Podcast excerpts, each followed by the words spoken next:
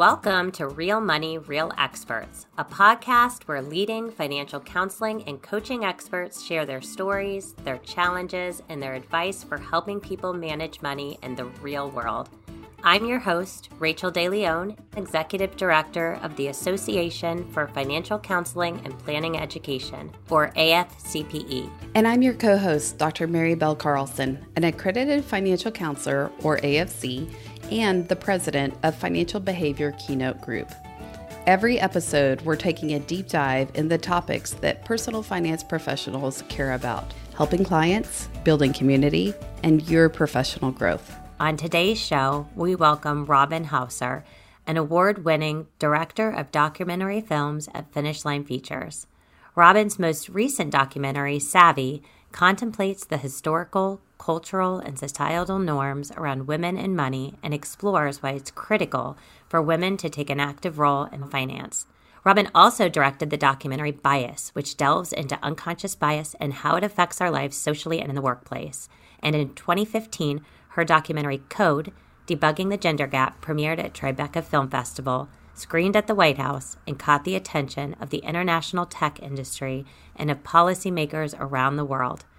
Robin's exploration into implicit gender and racial bias in artificial intelligence led her to present on the TED stage. She also delivered a TEDx talk on the likability dilemma for women leaders. Robin is a diplomat for the American Film Showcase and speaks about unconscious bias, the importance of diversity and inclusion, and on behalf of the women's rights at U.S. embassies, conferences, and corporate headquarters worldwide. Robin, thanks so much for joining us today. Oh, it's my pleasure. Thanks for having me. Robin, we're excited to have you at the AFCPE symposium this November, and this is going to be a topic that resonates with many. So take us back to the beginning and tell us how did you get into documentary filmmaking? Well, I've been a photographer for years. Actually, if we go way back, I earned my MBA in my late 20s, and I worked in the um, finance world for several years, and then I got married and um, turned my focus away from personal finance and finance and onto children and family and I always knew that I wanted to get into filmmaking or or visual storytelling, but you know, you never know when that someday might be. It takes a little bit of blind faith, I think, to jump into something that you haven't been trained in. Um, but in 2010, my daughter was involved in an incident with her cross country team uh, in high school, and her coach, who was diagnosed with Lou Gehrig's disease. And um, there was some filmmakers that wanted to make a film about this. So we did. I jumped in got involved and, and eventually took that project over. And that was my first film. It's called running for jim. What an incredible change. Now tell us you went from personal finance into filmmaking but you've also now kind of incorporated personal finance back into it. Tell us a little more about that. Well, I like to make films about pressing societal issues. I, I, probably owe it to my parents that I have this nagging sort of need to feel like I'm contributing to the world in one way or another. And so my films have all been cause based in one way or another. And I got divorced six years ago, and I was struck by the fact that I was not prepared to handle my own finances. I, you know, for 24 years, I had pretty much abdicated long term financial decisions to him. And suddenly there I was on my own. And I was shocked that even with an MBA, and even though I'm you know very well educated, and my father was an investment counselor, I learned about investing from him when I was young. He used to slide the Wall Street Journal across the Formica table and at breakfast and ask me to look up the the price of you know one share of Ford Motor Company. so I, I, learned about you know how not to chase the market and the value of long term holds. And then I got married, and I sort of just turned a blind eye onto personal finance. And I was shocked by the fact that you know, if if I was having so much difficulty figuring out personal finances, there must be so many other women in this world that are even in worse situations than than I'm in. So that's when I I was in the middle of making bias documentary at the time that this was all going down, but I remember thinking that's a film to be made. You know, there has to be a reason we have to discover why women tend to abdicate major financial decisions to somebody else and usually that's the man in their life. And why that's so dangerous, right? Robin, you're going to be screening your documentary Savvy at this year's symposium. Tell us a little bit more about what you learned, you know, as you're putting this film together and what we can expect from that session. Well, the film is really made with a female audience in mind, but what I've found is that men are responding to it as well. And so that's that's exciting, right? That's huge for me.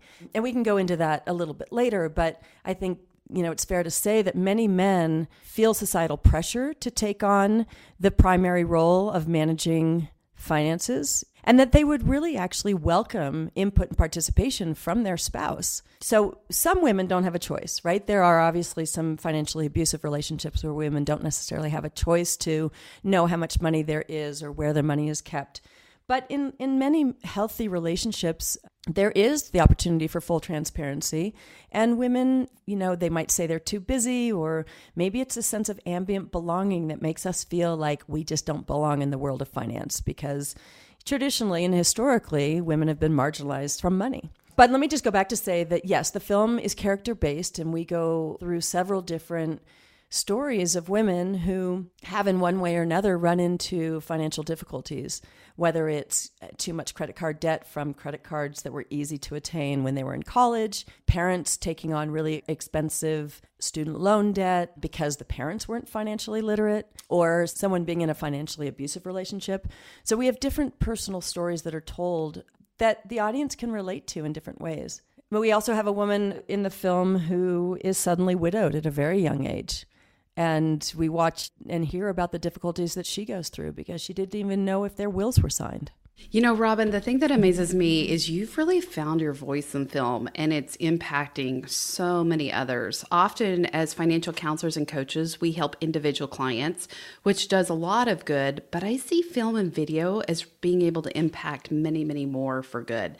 Can you help us maybe give us some tips for financial coaches and counselors that want to utilize video in their own businesses to impact more people? Yeah, I think that's a really interesting point. I mean, as a as a financial expert, you could sit down with a client and tell them all day long why it's important to keep up with personal finances, why it's important to understand credit and debt and compounding interest.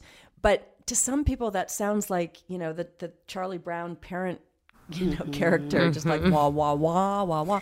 And and I think that through visual storytelling, especially when it's character based and you have real people telling you about their stories with money and what they went through, I think it's a more, number one, entertaining but impactful way for the audience. You know, without, we're not pointing a finger at the audience. It's really just saying, look, we're welcoming you to listen to these stories from other women and to learn and to decide, you know, which story relates to you. Some will, some won't. But without a doubt, through the different, the various stories that we have in the film and some of the financial lessons, the takeaways, what we've noticed through exit polls is that the audience is motivated to take action. And I think that that's the power of storytelling and filmmaking. Yeah, and I think storytelling really humanizes what your people are learning and what they're talking about and it takes away some of that shame. You see yourself and other people and and even when you don't see yourself, you might see your friend or your neighbor or your spouse. And so, you know, it really brings us closer and, and makes kind of breaks down some of those barriers. Well, that's such a good point because we absolutely need to eliminate shame from our associations with money and we all have it. I mean, I I set out, you know, to become once again to to to retake and to to be in charge again of my personal finances after being married for 24 years.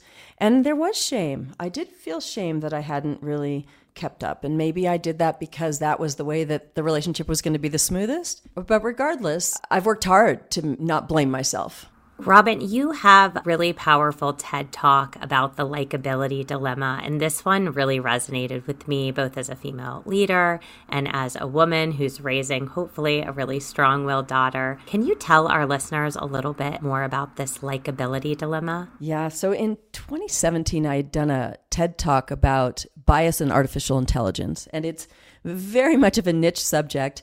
Um, but that was my first, the, sort of my foray to the TED stage, and it was a an interesting and challenging experience. I learned a lot from it.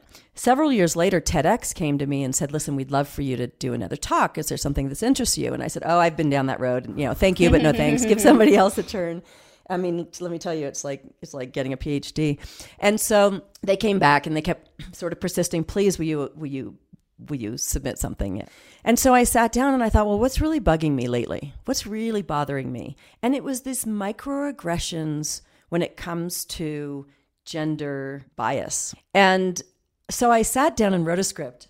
and I submitted it. And I had, you know, I'd been trained from from TED, so I knew how to write a TED speech. And when they first came back to me, the producers, who by the way were really amazing people, but when they came back to me the first time, they said, you know, your examples are sort of subtle. I mean, do you have any more egregious examples? Like, sorry, but have, have, you ever been like sexually harassed? And I said to them, I said, well, with all due respect, I think you're missing the point. You know, it's it's the microaggressions that get women. It's these little everyday things that sort of tend to make women feel, you know, lesser, and they're often unconscious, right? People don't really realize that they're doing this to women.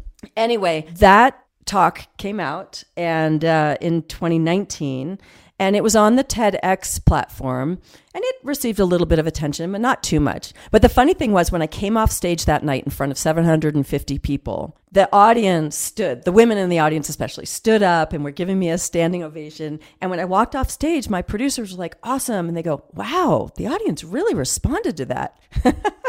they still they still didn't quite get it anyway, since then, I think it's up to like 1.5 million views. It's gone all over the world. I have people reach out to me on LinkedIn because women can relate. They can relate to the fact that it's not as blatant. It's not necessarily blatant sexism like being slapped on the derriere or, you know, someone saying, hey, hey, gal, don't you look cute today? It's much more subtle these days, but it's just as painful for women and it's just as annoying and it's just as damaging. And you know, Robin, one thing that I think, well, and no, statistics prove that there's a dearth of women in the financial industry. We are very lacking in gender equity in both as financial counselors and coaches, but also in hearing the female voice as clients. And so I'd like to know some of your thoughts, especially thoughts that you can share around symposium about increasing women in a very male dominated industry. So there's a term called ambient belonging, which basically means whether or not you feel comfortable in a certain environment. And historically, in the money world in the United States and many Western cultures, in fact, Eastern cultures too, women have been marginalized. I mean, they, it wasn't until 1974 that women in the United States could have a credit card in their own name without a male co-signing. Think about that. That's crazy.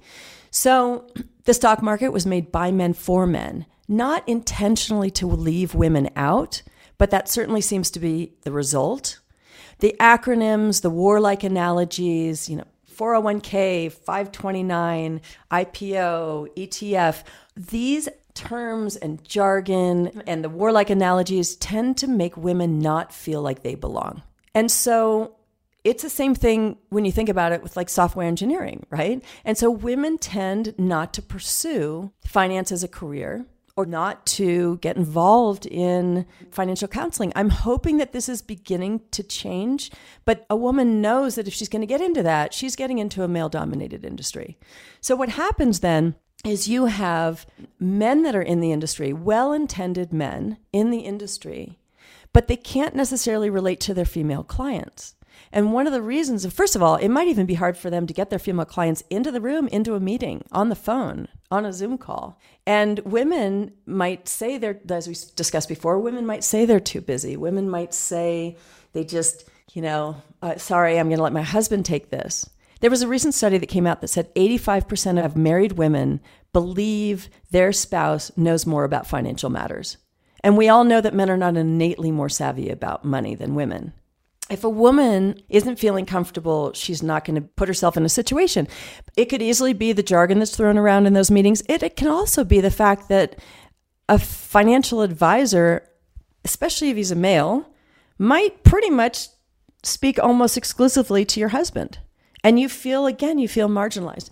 So we need to, number one, change the fact that it's taboo for women to talk about money. And two, we need to train financial advisors how to understand the issues that women face when it comes to money and how to speak to women so that they feel included.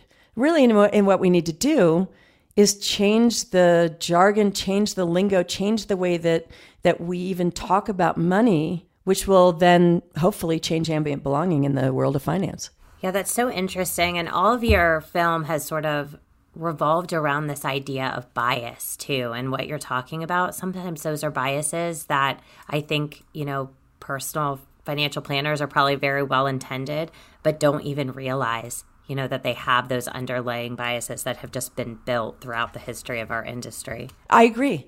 I bet you could even film without anybody knowing, film a discussion between a couple, a heterosexual couple, and their wealth manager. And afterwards, play that back for the wealth manager, and they'd probably be completely shocked that they were faced and spoke almost exclusively to the man.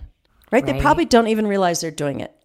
But innately, they sense that he's going to get it and she might not. At the end of each interview, we always ask our guests to share their two cents. If you had one piece of advice to leave with our listeners, what would it be? Well, I would say if you're not investing, start investing. Yes, the the stock market is is volatile right now, but there are ways to to diversify and hedge, but and you don't have to decide yourself, you don't have to stock pick. You can find a financial advisor. You don't have to be a millionaire to have a financial advisor but you have to get your money out of just the savings account and into investing because women need to learn how to grow their wealth.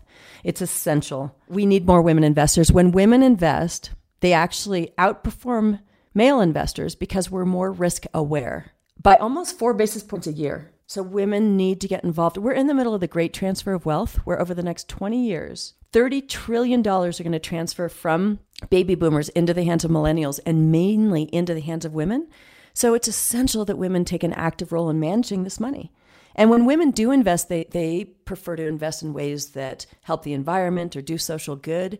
So think about the positive influence and the positive effect that we can have on the world when more women invest. And I would say to that, Robin, anyone that is wanting to get in, make sure that you find a financial advisor that listens to you if you're a woman and understands you, because there's plenty of advisors out there. And if they don't, move on to the next. I absolutely agree. Robin, this has been fantastic, and thank you so much for joining us on the show today.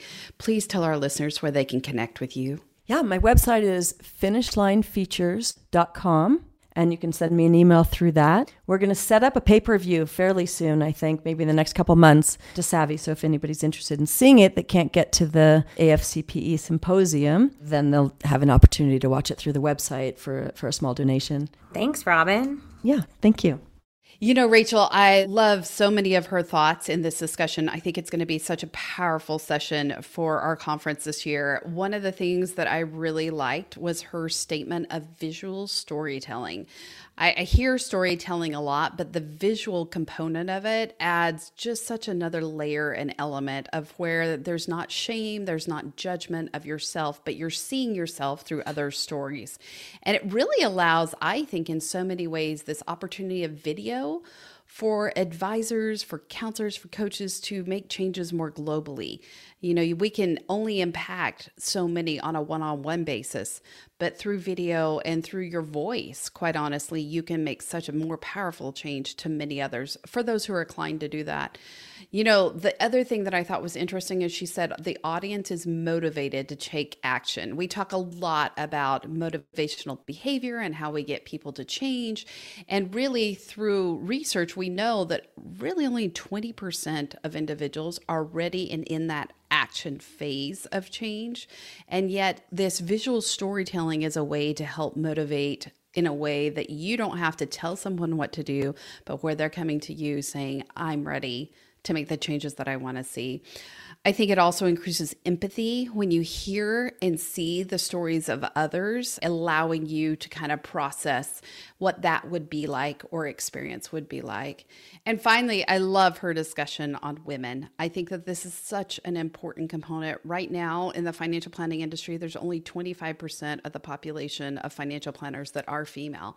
And this is not just needing representation on the female financial advisor side, but also listening and hearing female clients. I see this so often as I teach financial counseling and coaching classes that so many times we have a even our office setup is a very dominant, quite honestly, a stressful situation for a lot of women.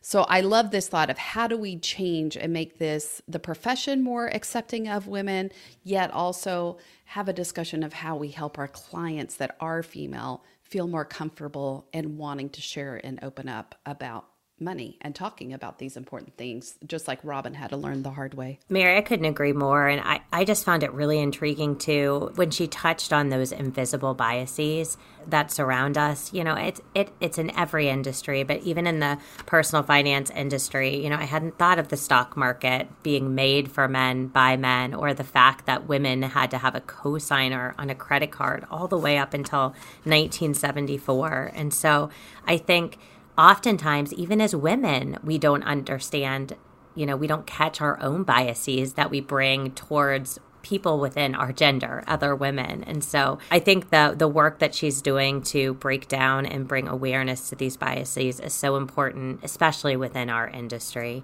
The other thing that I'm really excited about too with her is just, you know, bringing this film to our audience. I think you you said it really well with the idea of visual storytelling, but a lot of our community, we're working with women and families every day. And so hearing these stories and how they resonate with the examples that she's bringing forward, but also with our own clients is so important. And as with someone with a communications background, you know, visual storytelling does break down these barriers. You can talk about something, but to actually show it and hear it from that first person example just really helps resonate. So, really important session. I'm excited to bring her to the symposium and so happy that she was able to join us here today. For anyone who is interested in hearing Robin speak or watching the Savvy documentary, symposium registration is still open. You can join us virtually or you can